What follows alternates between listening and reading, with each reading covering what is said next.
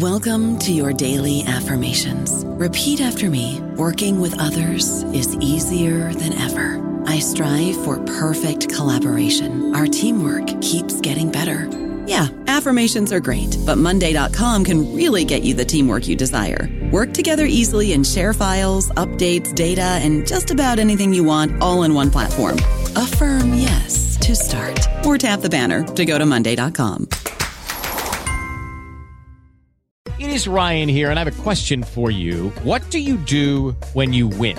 Like, are you a fist pumper? A woohooer, a hand clapper, a high fiver. I kind of like the high five, but if you want to hone in on those winning moves, check out Chumba Casino. At ChumbaCasino.com, choose from hundreds of social casino style games for your chance to redeem serious cash prizes. There are new game releases weekly, plus free daily bonuses. So don't wait. Start having the most fun ever at ChumbaCasino.com. No purchase necessary. VGW. Void were prohibited by law. See terms and conditions. 18 plus.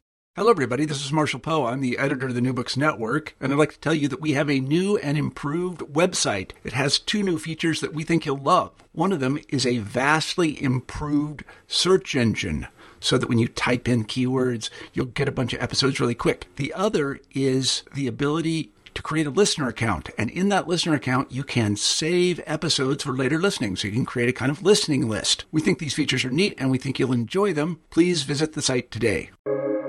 Welcome to the New Books Network. Hello, and welcome back to New Books in Political Science, a podcast channel on the New Books Network. I'm Lamis Abdelaaty from the Maxwell School of Syracuse University. Today, I'll be talking to Nicholas Micinski about his book, Delegating Responsibility International Cooperation on Migration in the European Union, which was published by University of Michigan Press in 2022. Nick, welcome to the show. Thank you. I'm so excited to be here. So I wonder if you could begin the interview by just telling us a little bit about yourself. Sure. Um, so I am an assistant professor at the University of Maine. Um, I teach in the School of Political of Policy and International Affairs and the Political Science Department. Um, my research is all on migration governance and um, the EU and its sort of policies towards migration and refugees. And I think about the sort of challenges that international organizations face in um, addressing this. Um, I've done fieldwork around the world in the EU and in Africa and other places, but um, I uh, this book comes from my dissertation fieldwork. Wonderful. So I wonder if you could actually talk to us a little bit more about sort of the genesis uh, of this project and how you came to write this book. Absolutely. So, as I said, it's the dissertation book. Um, it came from, uh, well, first, I was working in Europe, actually, London, at, uh, at several NGOs and community centers with refugees before I started uh, grad school. And of course, I'm working in the front line, working with different individuals who become passionate about these issues, but you sort of see that uh, many of the government policies don't think about big structural issues. And so when I went to grad school, I wanted to think about these issues. What, like, how does the EU actually govern, or what, why isn't the EU providing protection for refugees? And that was right at the beginning of sort of the increases of, of uh, boats arriving in Greece and Italy. And so, because that was sort of the, the, confluence of those timing and my starting, all of my work and research in grad school was about that. And as the sort of the crisis began to unfold in 2015 and 16, I was able to do field work in Greece and Italy. And so, um, I mean, I was able to speak to and work with many organizations, um, doing awesome work on the ground, but just seeing how the um, the larger governance fails again and again, and so that's really why I, I was driven to write this book. It's remarkable how well placed you were to really t- tackle right this uh, this refugee crisis and, and write a book that remains very much relevant to, to current events in Europe, as well as I'm hoping we'll get to at the end. But I'm excited to to dive into the content of the book. So, the book focuses on migration management. What does that phrase mean? Absolutely. Well, migration management was told to me by a, a sort of a community worker that if you're not um, if you're not anti-migrant and uh, and no borders, shut it down, and you're not an open borders, let everybody in, then you believe in managed migration, and you should just draw the line somewhere.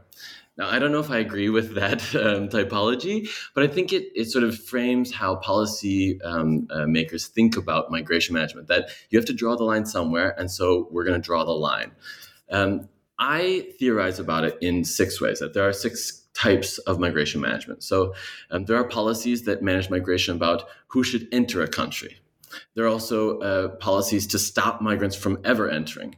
Right, so you can think of building a wall or someone who's checking uh, papers at the border. There are also ways of monitoring and regulating migrants who are in a country already. So you can see that all the time in terms of work permits or refugees who have to report to police stations. And the fourth way of managing migration is removing people. That's um, deportation, classic deportation policies. Um, then the fifth way is about deterring migrants from ever coming. Sometimes that can be um, at a border, pushbacks. Other times it can be, or, or sort of interceptions in, in uh, the Mediterranean. Other times deterrence can be about information campaigns, and they, they often do this as well. And the, the, sixth way of managing migration is about controlling emigration. And it's not just about immigration, people coming into a country. It's also about controlling when people leave and then managing the diaspora, the people who are abroad. And there are, are reasons and incentives for states to do both positive and negatives on all six of these areas of migration management.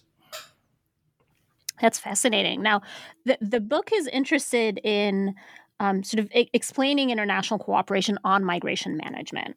Um, and you offer a new typology of international cooperation and non cooperation, introducing four subtypes coordination, collaboration, subcontracting, and unilateralism.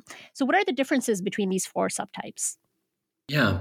Well, the, the onus for that was actually because every time I was researching migration management, everyone said, well, international cooperation this or international cooperation that.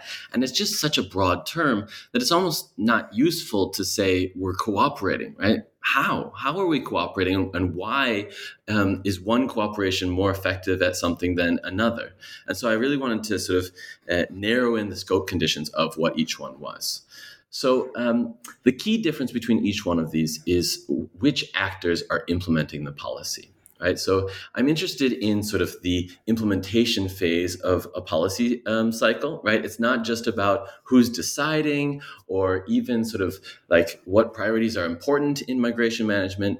After the decision is made, we have to decide how it's implemented. And here are four ways you can do it. Right, coordination, collaboration, subcontracting, or unilateralism.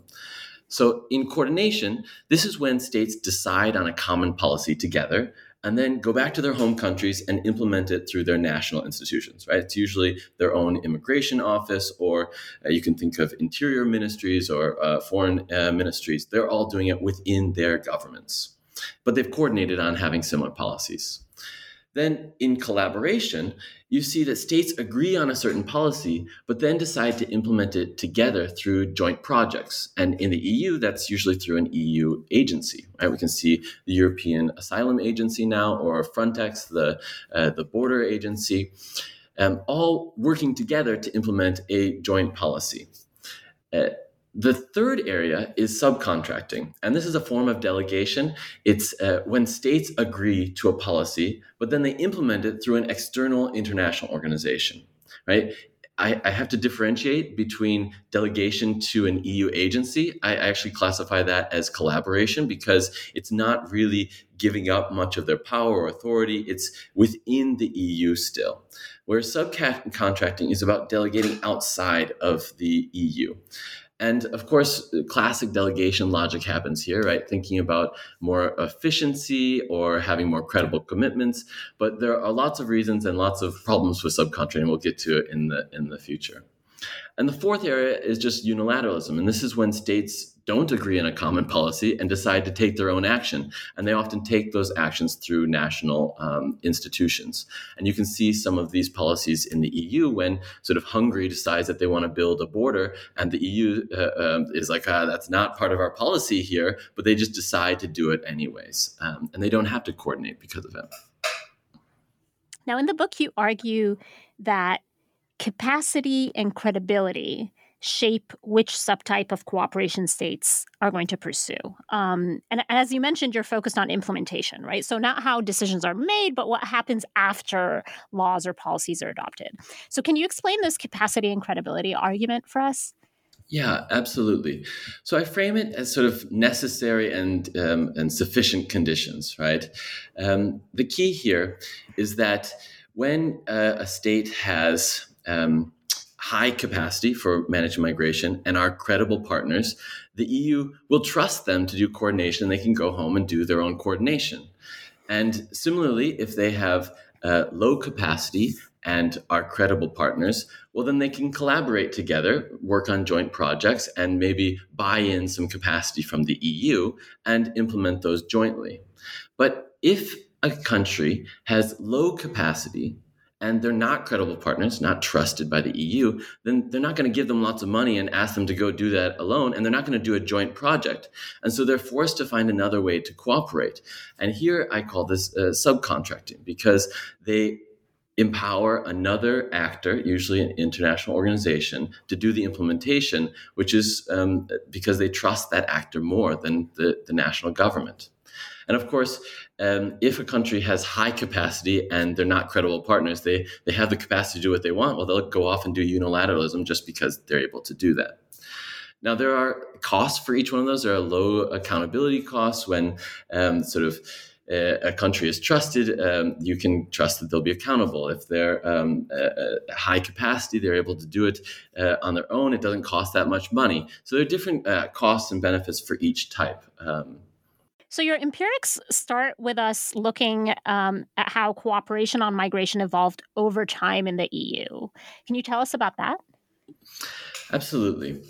In the EU, I mean, the theory of European integration is that at one level there are intergovernmental uh, negotiations where states negotiate together through different EU institutions. So sometimes they're in the Council of Ministers, sometimes they're at uh, the European Summit, other times uh, they have ad hoc uh, meetings, but they negotiate on certain issues. And the EU had always thought of itself as an economic institution, right? Start with economics and then it sort of spills over to other issues.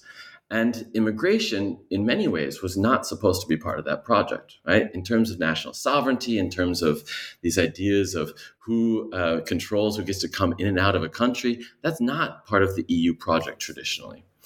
But if we look historically, it has gradually grown to be part of the EU institutions.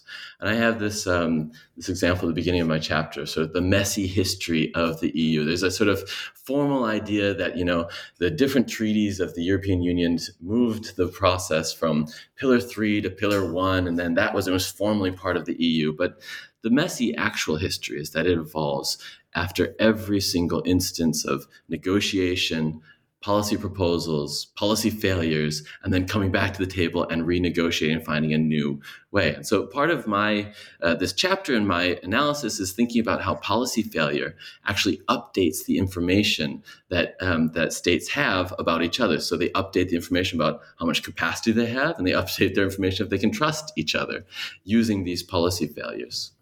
So if we think about within the EU, there are actually sort of an evolution of informal agreements with amongst each other, where they sort of uh, migration ministers were meeting together for years, talking about um, just their policies. Maybe they coordinated and changed their policies a little bit. Other times they sort of di- agreed to disagree and went home and stayed that way. But gradually they they start having common statements, sort of the definition of what a refugee is. They have other um, uh, moments where they start to cooperate more on migration or asylum. Um, the big steps, though, are I, I trace two policy areas. The first is in uh, border security, and the second is in asylum. So let's start with uh, border security, and we can talk about that.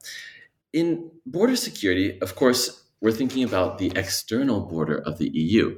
But this isn't necessarily where the EU started, right? We had to start with the Schengen area or the Schengen zone, where states agreed to lower their internal borders, have a common external border, and um, have free movement across. This is the definition of migration management, right? Huge amounts of allowing people to come in and out. And in fact, there's some somewhat of a, a contradiction here in that they had to lower um, the internal border to allow more free movement, but they had to increase the exterior in order to prevent uh, uh, others from coming in. And that was about trusting, right? Trusting the external borders to be able to do the sort of border management that they're doing. So, on the first level, this is, um, I, I, call it pre Frontex, before there's an agency for the EU, in which the European um, Union countries start to cooperate on things like the Schengen Border Code. They negotiate over details over how you're going to check visas, who you're going to issue visas for. Um, and they create a system called the Schengen Information System and the Visa Information System. Both of these are databases in which they uh, coordinate together via national offices entering data into a data system and they agree to go back to their home agencies and they're communicating this way. So it, uh, for me, this is the definition of coordination, right? Still national agencies deciding and talking together and then implementing it themselves. Of course, they run into problems. They figure out that this isn't quite uh, good enough. They don't have enough information sharing. People aren't entering the same data the same ways. And so the information breaks down at a certain point. And so they decide to empower even more um, uh, cooperation and the next step, which is really the establishment of Frontex, right? Frontex is the border agency. And this happens in, in, in after 9-11, uh, right, 2011, and after the terrorist attacks in Madrid in 2004. Um, the European Commission proposed to put together a certain type of agency. This evolves over time from just sharing border guards to having uh, border guards that are just Frontex and employed all the time. Um, the different types of uh, things that Frontex can do. I mean, really, it's not about um, Frontex taking over the border, right? They're coordinating amongst each other, but I, I, call it collaboration because there's a joint implementation, right? The Frontex agency um, is helping the border states actually implement policies together. Um, so there are certain moments when this is important. For example, when there's a, a crisis at a border. So uh, a member state on the external border can request from Frontex to have a joint operation. They literally call these joint operations, and they ask other European member states to donate or, or nominate uh, border guards to go on these joint missions. And so they're working together to literally implement together a policy on the border. Uh, that can mean uh, helping to helping border guards on the external border actually um, manage flows of, of people coming in and out. Uh, oftentimes, that's helping to identify risks or uh, helping to give uh, technology. Sometimes they give like fingerprinting uh, technologies to the border states. Um, but really it was a, a, tool for these moments when there were crises at the border so um, for example they call these actually rabbits, which is a funny term. It's a, a rapid border intervention team. It's Oftentimes, Frontex is doing things like technical support, not really operations at the border, but technical support, like helping to manage databases or fingerprinting, or um, sometimes they're empowered to do joint return operations. So, if several member states are returning migrants, um, uh, failed or refused asylum seekers to Afghanistan, for example, they can work together to organize one flight to take uh, people from joint. Um, from different member states back to their country of origin. Although uh, this is complicated because the uh, EU is not empowered to do um, this specific thing. They have to be coordinated with national authorities. So, again, this is a perfect example of collaboration in that they haven't given authority to the EU to do it alone. They're jointly operating those. So, on each one of these flights, they'd have national authorities um, actually leading and helping the people they were deporting back to the country of origin. Of course, as 2015 and the number of people arriving in Greece and Italy uh, uh, starts to increase, the EU realizes they need to uh, increase the power of the Frontex and decide that, well, Frontex wasn't doing enough before. Some of the policy failures come in. We need to upgrade its mandate and find ways of allowing uh, Frontex to do more intervention. So uh, this is they, they, rename it in 2016 to the European Border and Coast Guard and give it both a larger budget, more equipment. They have a permanent staff, and now uh, the, the the border guard becomes responsible for search and rescue operations. Although it's scaled back from before, they're the sort of main leads on search and rescue operations.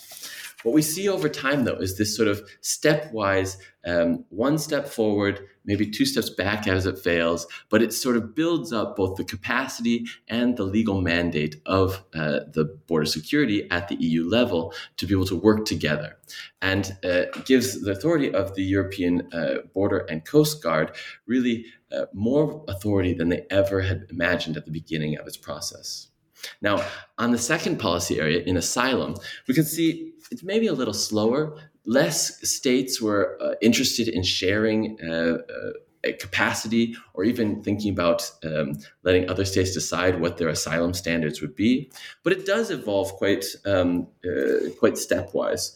Um, the European um, Union uses, uh, of course, directives which are passed by the Council and Parliament jointly, and then have to be transcribed into national laws. Right? These directives are passed um, on lots of different issues, from uh, uh, you know uh, migration, um, from from uh, the way in which you detain people, or the the asylum processes. Um, in the early 2000s, the Council starts to set minimum standards across all of the EU. These can be things like um, the like reception for asylum seekers, the asylum procedure, the refugee status, what it, it qualifies as, um, and uh, temporary protection status, which we saw used most recently with Ukrainians. Um, they also passed the Dublin uh, regulation and the Eurodac database. This is important because the Dublin uh, regulation says that at, if an asylum seeker comes into a, into the EU, their case should be seen or heard in the first country that they arrive in. Um, and now that obviously leaves the burden mostly on the external states. And we're going to see this causes a big problem for both Greece and Italy because they are now stuck with the largest burden because most people arrive in their borders. Eurodac, the second regulation, is all about um, coordinating the Dublin um, Agreement. It's a, a, database that communicates back and forth between countries and is a form of collaboration, again, because they use this database to communicate with each other. Um, so, the first wave of the sort of common European asylum system, this is a set of directives, happens um, in the early 2000s up to 2004. At a certain point, some countries haven't implemented them properly. Here you can think Italy and Greece, they haven't implemented them properly yet. Um, and there's a second wave of, uh, of uh, the common European asylum system where they reform the directives, they update them, and try countries, try to get countries more in agreement about what will be in these. And the idea then is that they will probably pass uh, domestic legislation which will be in line with that. And they do. They, they pass updated versions of all of those. That's from 2015, 2005 to 2013. Um, but this is all coordination at that level, right? They're agreeing at the EU level and then going home and uh, to their national governments and trying to implement them there we see at a certain point there are some countries that don't have the capacity to, to implement these policies. And the EU creates in um, 2011 the European Asylum Support Office. We call that EASO. Um, it is supposed to do something similar to Frontex, in which European countries can uh, nominate their own asylum officers to this pool of officers who then can go on a mission to another European country to help them implement their policies. Again, this is a classic form of collaboration where they're agreeing on a policy together, and then those officers are going directly to uh, the European countries to be able to help implement on the border. Of course, EASO um, has helped in Greece. It also has helped in Luxembourg, Sweden, Bulgaria, Italy, Cyprus, Malta, and Spain. So, uh, our classic example, which I'm going to talk about, is in Italy and Greece, but it's happened in other places in the EU as well. Um, the third wave of the uh, common European asylum system I talk about is um, about harmonizing these asylum processes in the after the 2015 and 2017 um, uh, crisis. Here, they're trying to make it more fair, right? Trying to reform the Dublin system so that countries will share the burden more equally. And second, they'll actually provide more of an operational role. They empower the European Asylum Support Office, they turn it into an agency first, and then empower them to have more operational roles on the ground. Uh, we see a huge spike in both Frontex and EASO's budget it goes up drastically and operationally on the ground.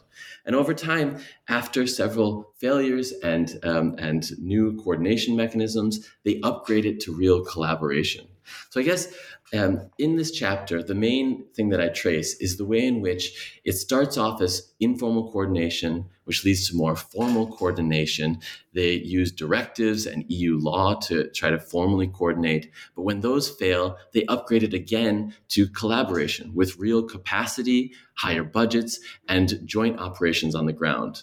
And so, in some ways, um, if you talk to EU policymakers, they say, oh, don't worry, we haven't Europeanized EU migration policy. This chapter traces the slow journey, messy journey, as I say, from really not uh, coordination to coordination to a real Europeanization of policy by the end, um, where you have both Frontex, border guards that are EU level, and asylum uh, officers who are EU level on the border processing applications. Thank you, Nick. And I have to say, even as someone who specializes in refugee politics, I learned a lot from this chapter. I think my students will also learn a lot uh, from it when I assign it to them. Um, so, as you hinted at, you you know after discussing um, the, this process at the EU level, you moved to examining two cases, Italy and Greece. Um, before we get into these two cases, um, can you just tell us how and why you selected them? Yeah, absolutely. So, the first and most obvious reason is that they were politically and um, uh, empirically the most important uh, countries in Europe when receiving asylum seekers uh, during the period I was studying, 2015 and 2017. The numbers are off the charts compared to uh, elsewhere. The second was that um, I was interested in trying to see variation across the EU and how they were implementing policies. And we see a real difference in Italy and Greece in terms of how they implement their policies, right? In Italy, they coordinate, they fun- funnel most of the money through the national governments, and in Greece, they um, they do the opposite. They delegate or subcontract to international organizations. So I needed some variation. But I wanted to choose, of course, uh, through political science methodology, uh, case selection criteria of most similar. So I chose based on regime type. We have um, the democracies, parliamentary systems, there's regional governance. They're all in the EU. Uh, it had to be proximity to border, right? I wasn't going to look at Germany because it has a very different case uh, and a different way of implementing policies and different problem, really, in terms of this.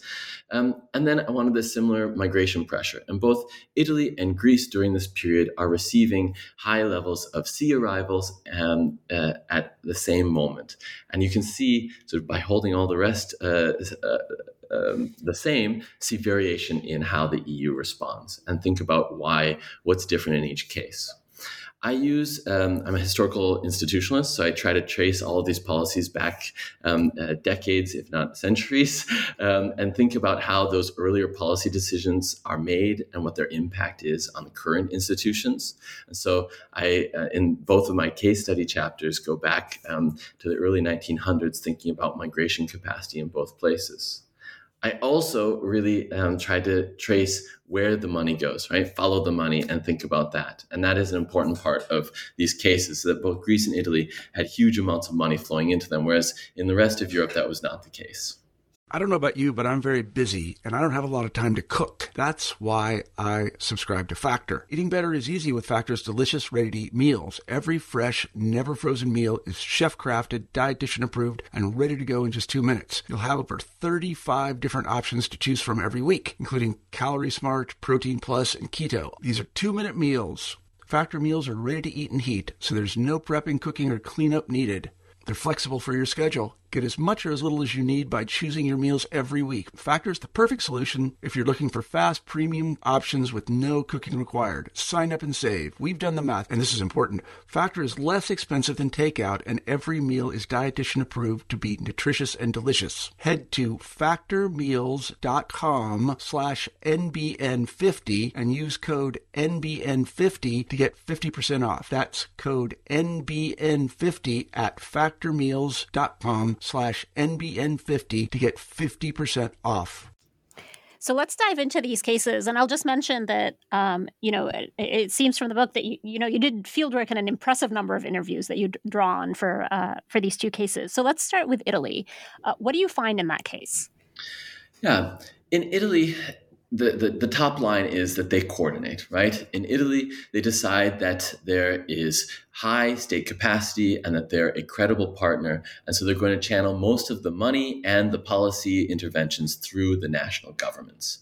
Now, that is is kind of a surprise when you think about it today because Italy is not exactly a credible partner and sometimes you think of Italy as not a high capacity state. But in the policy area of migration and in comparison to many other frontline states in in Europe eh, it does have a higher state capacity in terms of migration. Um, the, the, the main like policy question I was, or, or uh, empirical question I was thinking about is uh, the EU put something like 150 million euros into Italy during this time, and 99% of it went through the national government, right? In contrast to Greece, where they're putting a huge amount of money as well, and 73% goes to international organizations and only 23% to governments, right? So you can see a real contrast. In Italy, this comes from a long, repeated history of um, migration flows that are very high coming into Italy and a slow response over time in which the Italian government builds up its migration state capacity so that when in 2014 or 2017 uh, the, the most recent flow of people arrives, they have a higher state capacity. We also see on the credible side that um, over time they build credibility with the EU, that they will cooperate, they will be able to work together on certain policies, and when they're given money, they implement it the way that they were they were told. Um, that uh, that doesn't mean that they're always generous to migrants. Actually, that's not the case, as you'll see. But it does mean that they are um, following the EU line in terms of that. Um, one of the key things I want to say about um, about migration state capacity, though, is that it isn't a new thing. I think the easiest way to think about migration state capacity is that, oh yeah, they've they funded a lot of um, borders, or they um, they have new border guards, or they have new technology. Well, migration state capacity is a old old thing, right? At least in Italy, they created a Commission General for Emigration in 1901, and then later reformed that into the Ministry of Italians Abroad and Immigration. So there is a, a state capacity, even in the early days of um, this Italian, uh, the, the Italian government at that time, of managing migration in some way. And we can see that it reforms and changes during different periods. So during the Italian monarch or uh, fascism, uh, Mussolini's um, uh, government, uh, the post-war consensus, and even the Second Republic now, the migration capacity changes, but um, there is always a type of migration capacity. So it's important to see how those legacies actually continue today. And in both Greece and Italy, actually, this is interesting. They um, had most of their migration capacity focused on emigration in the early days, but that it switches in the 80s and 90s to a, a, a immigration, right? Controlling who comes into the country.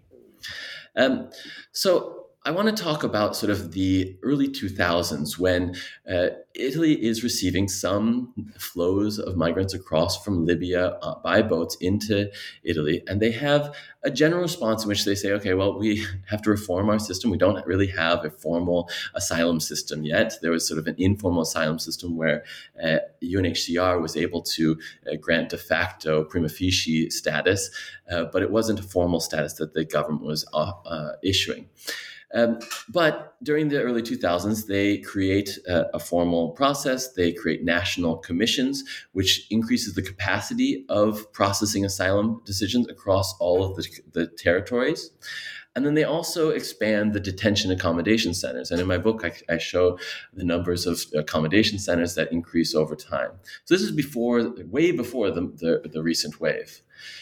There is also of course, bilateral agreements between Italy and Libya, right, in, in 1998 and in 2000. Um, this is the Berlusconi governments. They uh, send about 5 billion euros to Libya in exchange for Libya policing their land borders, having migration detention centers, and having joint patrols and accepting um, deportations back. And we see that pattern continues, right? So the initial responses that happened after 2015, there are earlier patterns of this earlier on. The real moment, though, is after the Arab Spring in 2011, where, where in just a month, something like 30,000 people arrive in Italy. Huge influx, right? Now, the Italian government at that point are the ones who are most receiving. It's not. It's not uh, Greece.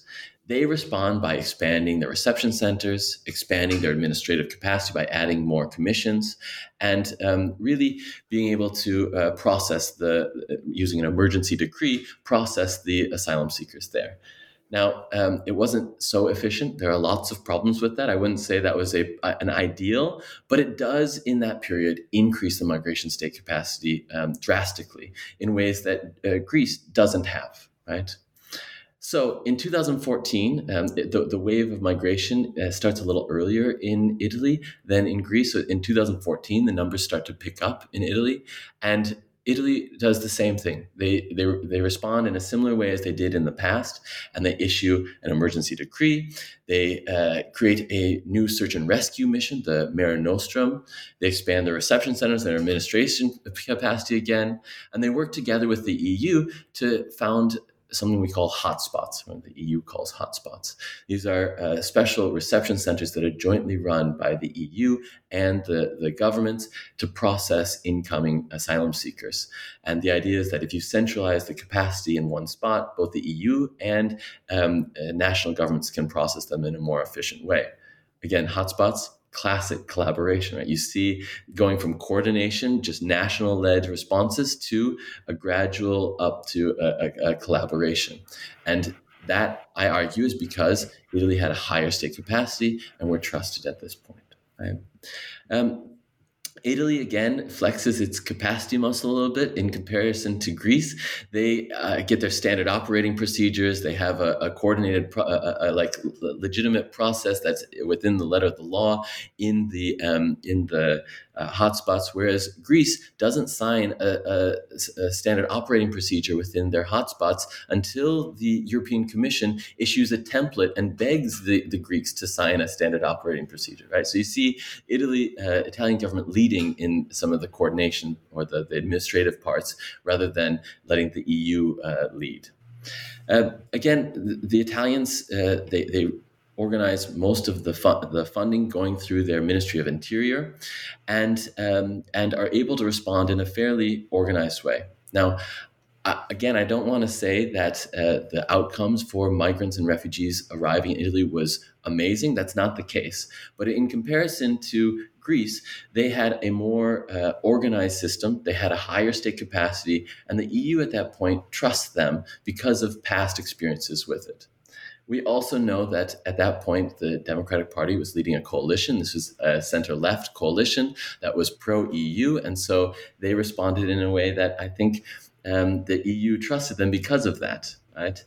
Um, in contrast, in March 2018, Salvini, right, the head of the the league, uh, and the Five Star Movement have a win an election, and they flip completely. And I would argue, we can talk about this more later, that, that, this flip would have changed the, the policy response by the EU. They don't trust them anymore, and it uh, becomes a, a, moment where can we funnel all that money through uh, the Italian government? That's very, very compelling. Um, so you, you've already sort of drawn some contrasts between Italy and Greece, but I wonder if you could tell us a little bit more about subcontracting in Greece. Mm-hmm, absolutely. So, in Greece, the history of migration state capacity is similar to Italy, right? We said they're both emigration states in the early um, 1900s, and then it flips.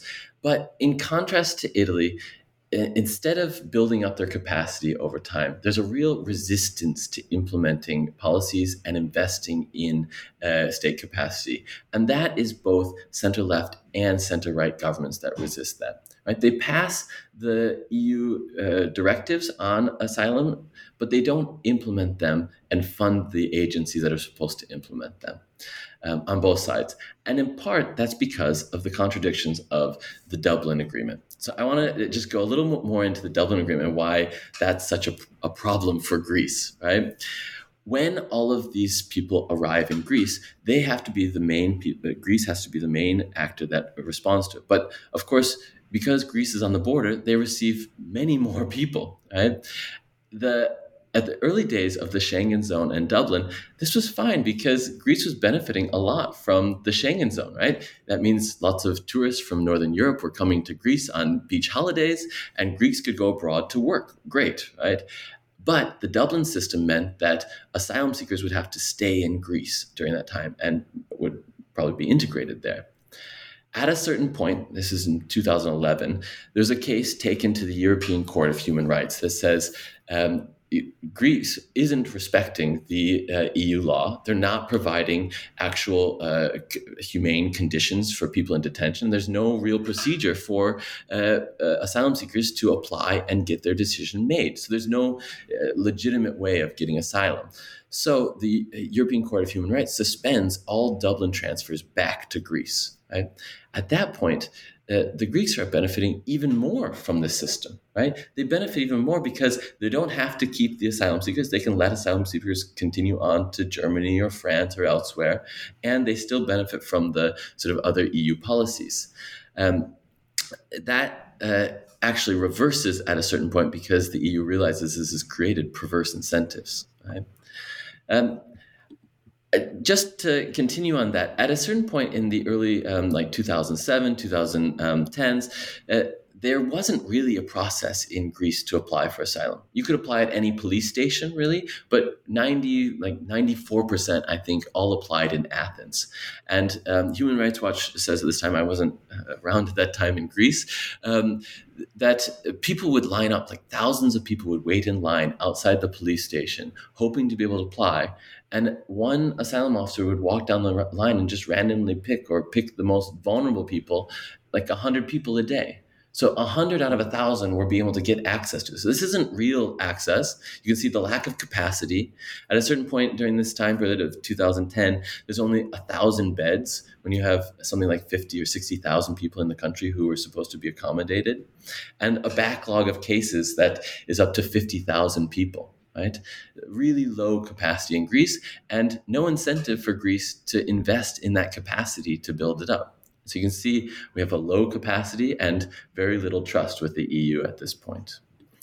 Um, I want to highlight one thing, other sort of historical, it's not a quirk, it's a pattern, I think, that is an echo from the past that um, about 100 years earlier, uh, after World War I, uh, Greece and Turkey, obviously, uh, during the breakup of the Ottoman Empire, there's the Treaty of Lausanne. This is the idea that they would have a population swap, right? There are a lot of uh, Greeks in Turkey and a lot of Turks in Greece, and that they would swap this. And this is over a hundred, uh, over uh, one million people were transferred by the governments uh, back. Back, they weren't always from there, but they were transferred to the other um, areas. And this was endorsed by the League of Nations. At that point, they create something called the Refugee Settlement Commission. And this is funded um, by uh, international investors. It's run by officials from the League of Nations, and they resettle refugees, up, up to 500,000 refugees in uh, Greece by giving them land and investing in sort of uh, uh resettlement integration opportunities. But the Greeks at that point are extremely offended because it's a violation of their sovereignty that an international organization is settling refugees in their territory.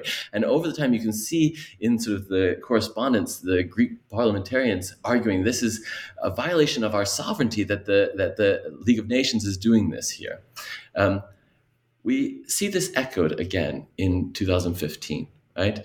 The international organizations, the EU and the UN, are again integrating refugees after the 2015 crisis. Um, and I'll go into a little more detail as I trace this, um, trace this uh, later on. So we come up to speed in 2015, and the numbers are quite different than Italy. Right?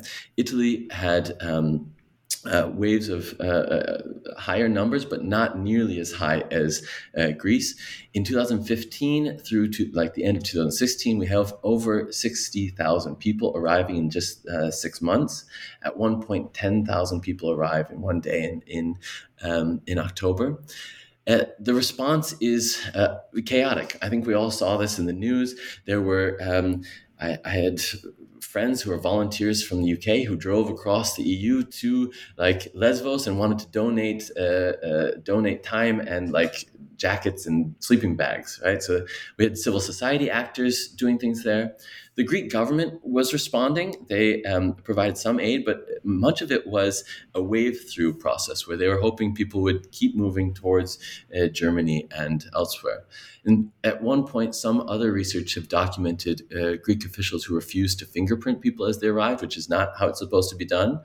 Um, and the Greek military are the ones who are setting up most of the, the, the camps and otherwise at one point the greeks also realized they have such low capacity that the way that they're going to increase their capacity to process asylum applications is to create a skype hotline. So there's a skype hotline in greece that you can call for applications but only during certain time periods where there's a translator who speaks your language right? So mondays would be for arabic speakers and tuesdays would be for farsi speakers right? And that continues to this day. Um, of course there's lots of problems with that because if you've ever had a skype call drop but imagine the Skype call dropping and your asylum patient, uh, application and legal status being on the line. Right, real problems there. Um, so that's one response. The Greek uh, government responds. The EU responds as well, right? The first is through major structural reforms that they require, in part because it's in the backdrop of the Greek financial crisis at the time. They're doing major restructuring of the Greek government as sort of uh, conditional for the loans. They also do some restructuring within the Asylum and Migration Agency.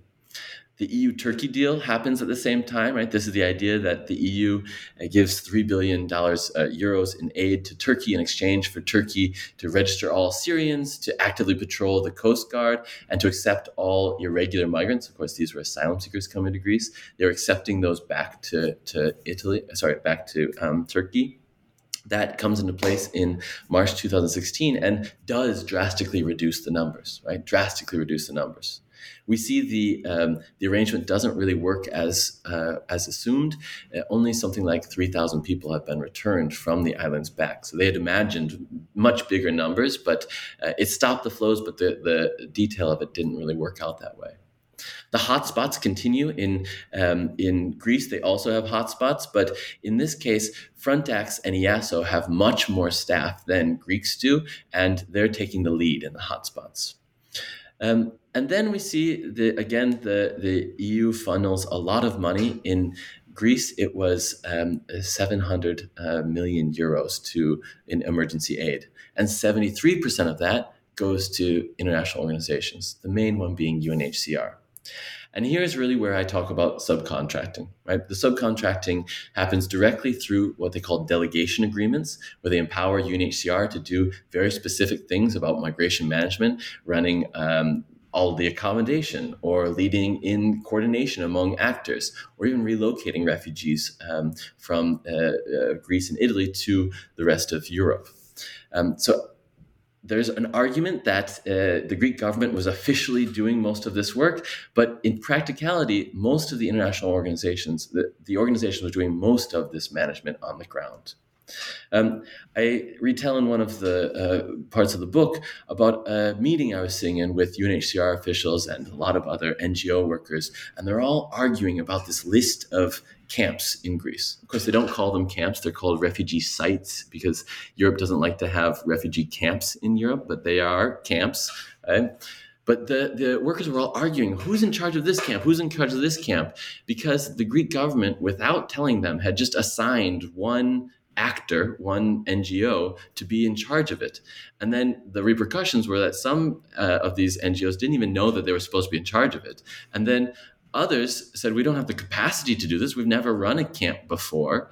And UNHCR steps in and coordinates all of that and are the sort of provider and coordinator of last resort in each one of those steps. Um, where whereas the government probably was supposed to be there in many of the coordination meetings, there was always a seat for the government. They never showed up, and UNHCR is in in practice running most of the coordination. We also see in numbers, right, that um, by 2017, UNHCR's presence, they had uh, 511 staff in country, while the Greek Asylum Service only had 451. So there are more UNHCR staff members than even Greek staff members. Um, and uh, and the um, the Greek government is sort of happy that the UNHCR is able to provide these services. this changes a bit over the time. We see different governments change, um, and uh, and it evolves. Um, I think one of the big moments was early on in the COVID crisis. Um, the most recent Greek government decides to close all the borders and change the camps from open camps to closed camps. This is, I mean, violation of many human rights. Camps are not supposed to be closed, especially in Europe. Um, but Me- meaning that people are unable to move in and out of the camps, right? They're unable to uh, leave the camps, exactly, right? Um, the the example here is Moria camp in um, Lesvos, and it was a camp that was designed for 2,000 people. I, I mean, this is the camp that most people saw images of during 2015, but became overcrowded. And by 2020, had 12,000 people in it, right? 10,000 more than it was ever designed for, and was closed, meaning people couldn't leave, right? So 12,000 people trapped and couldn't leave the camp. Um, in September 2020, the camp actually burns down. And um, this is a, a, a, crisis for both um, UNHCR and for uh, the Greek government trying to figure out what's happening. There's outcry by the EU. The EU funnels more money into building another camp. The camp is set up and run in part by UNHCR again. And I have in the book this example where people are are arguing that the Greek government needs to take responsibility for this huge human rights failure. And the Greek government say, well, whose logo is it on the tents? It's UNHCR's logo. They're the ones who are responsible, right? So you see again this sort of uh, shifting of responsibility away from the Greek government. There's so many very telling um, anecdotes and stories in there. Um, and just for listeners who may not be familiar, UNHCR has come up several times. UNHCR is, of course, the UN Refugee Agency. Um, so, uh, Nick, you end the book with this very well thought out, very well developed set of policy implications. And, you know, of course, we're all expected to end our books with policy implications, but you do such a wonderful job. And I, I can't help but, uh, you know, think that you must be drawing on your professional experience there as well. Um, so I'm not going to ask you to go through all of the policy implications, but do you mind just highlighting a few of them? Yeah. So I organized them into short term uh, policy recommendations and long term recommendations. The easiest short term recommendations, I mean, delegation is going to happen. It, um, it, in some cases, it's probably a better outcome for refugees.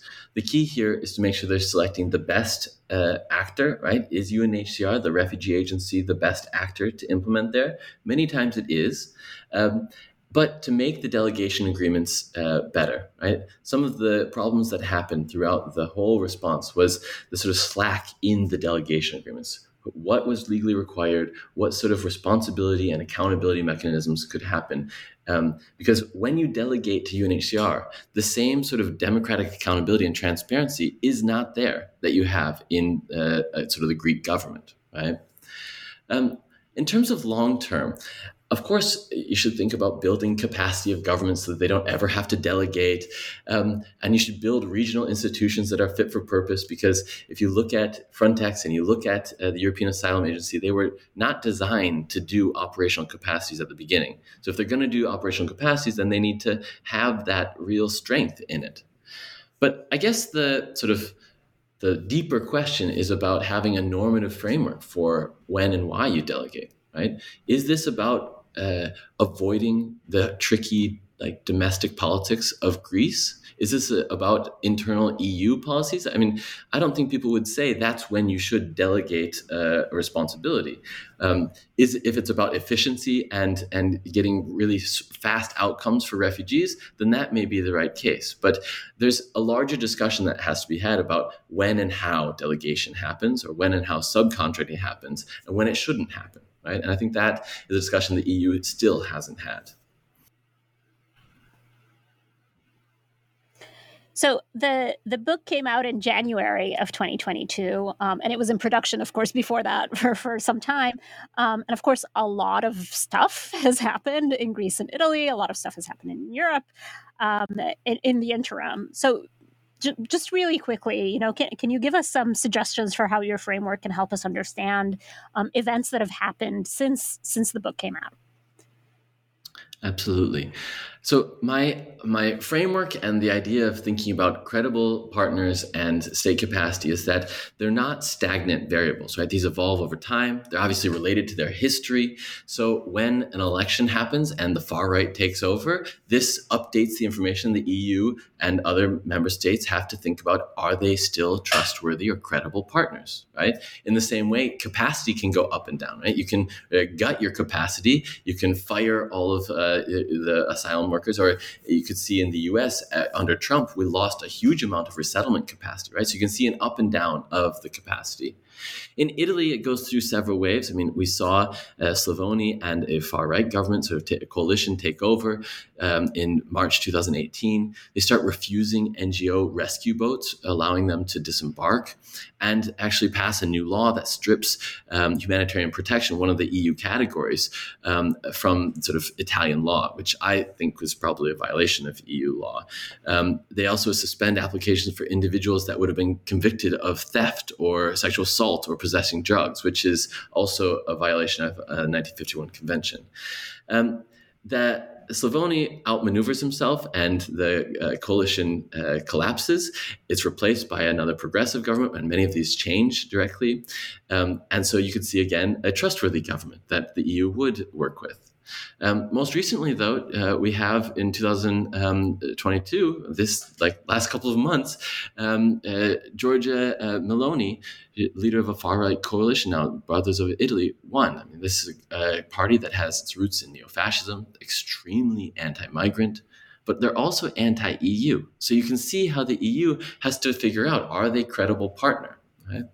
Um, it doesn't erase their capacity. Italy still has a stronger capacity than, than Greece, uh, but they will. I, uh, they are continuing to block NGO boats and have proposed ideas like um, having hotspots not in Italy, but having hotspots outside of Italy, perhaps in Libya or elsewhere. Right now, that proposal sounds radical, but um, Angela Merkel also proposed something like that. So there are some convergences in these policies across um, uh, the EU.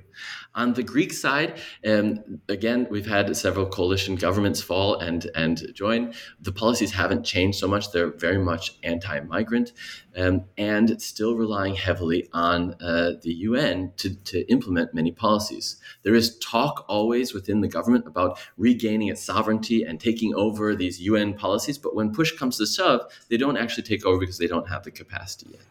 And in many places, I argue this is because the EU still doesn't trust the Greek government.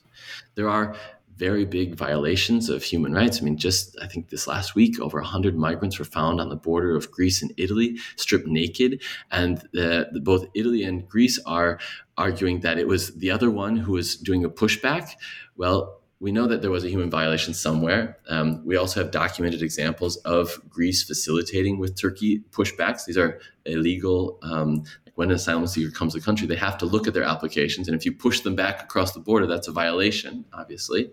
Um, and then more widely, Greece is cracking down on NGOs, um, arresting and trying people who have helped migrants and refugees when they arrive, trying to close the space for helping refugees. And I think that is a trend across Europe as well. So you can see how the framework still applies. It can help predict and understand why and when uh, there will be coordination, collaboration, or, or subcontracting, and um, and that these are not static uh, policies. They will change over time. So, uh, Nick, of course, as an expert on migration and Europe, you've also written separately about uh, responses to the Ukraine crisis um, uh, in the Washington Post's uh, Monkey Cage. And I recommend to listeners who are interested to, to look up that piece. But um, we've taken up so much of your time, Nick. Uh, so I just want to ask you one final question. Um, so we've talked about this book at length. Um, I'd love to know what you're working on now. Uh, thank you so much. Um, the new project is actually with Kelsey Norman at Rice University. And we were thinking about how within the EU, we've subcontracted these policies. But one of the major policy responses, in addition to subcontracting, was to look externally to pay other countries to do the, um, the migration management, um, specifically the EU Emergency Trust Fund for Africa.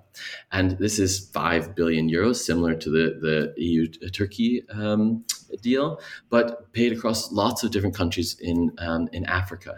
Hoping that it will restrict or prevent migrants from ever leaving.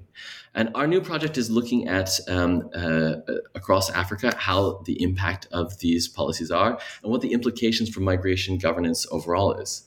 We're really interested in the question of, um, I mean, it's not that they work, right? We know that most of this migration development aid doesn't actually prevent migrants from leaving, but what is the impact on democratic governance. Is this undermining democracies? I mean, we know it's undermining European democracies, you can see in Greece and otherwise, but is it undermining um, sort of Kenya's democracy or Egypt's democracy if you're empowering border guards to do things that maybe aren't uh, in the letter of the law or are using violence against refugees? I mean, it could support democracy or it could undermine democracy. And so we're interrogating this in sort of a, a new book project looking at those, um, those issues. That's a fascinating and very important project. Um, and I hope that I can have you and Kelsey Norman on the show to discuss uh, that book when it comes out. Um, thank you so much, Nick, for being on the show. Thank you so much as well. The book is Nicholas Micinski's Delegating Responsibility International Cooperation on Migration in the European Union, published by University of Michigan Press in 2022. Thank you for listening.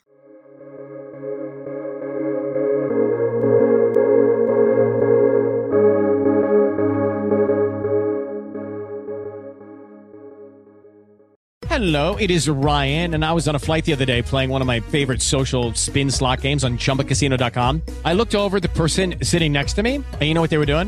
They were also playing Chumba Casino. Coincidence? I think not. Everybody's loving having fun with it. Chumba Casino is home to hundreds of casino style games that you can play for free anytime, anywhere, even at 30,000 feet. So sign up now at chumbacasino.com to claim your free welcome bonus. That's chumbacasino.com and live the Chumba life. No purchase necessary. VGW. Void prohibited by law. See terms and conditions. 18 plus.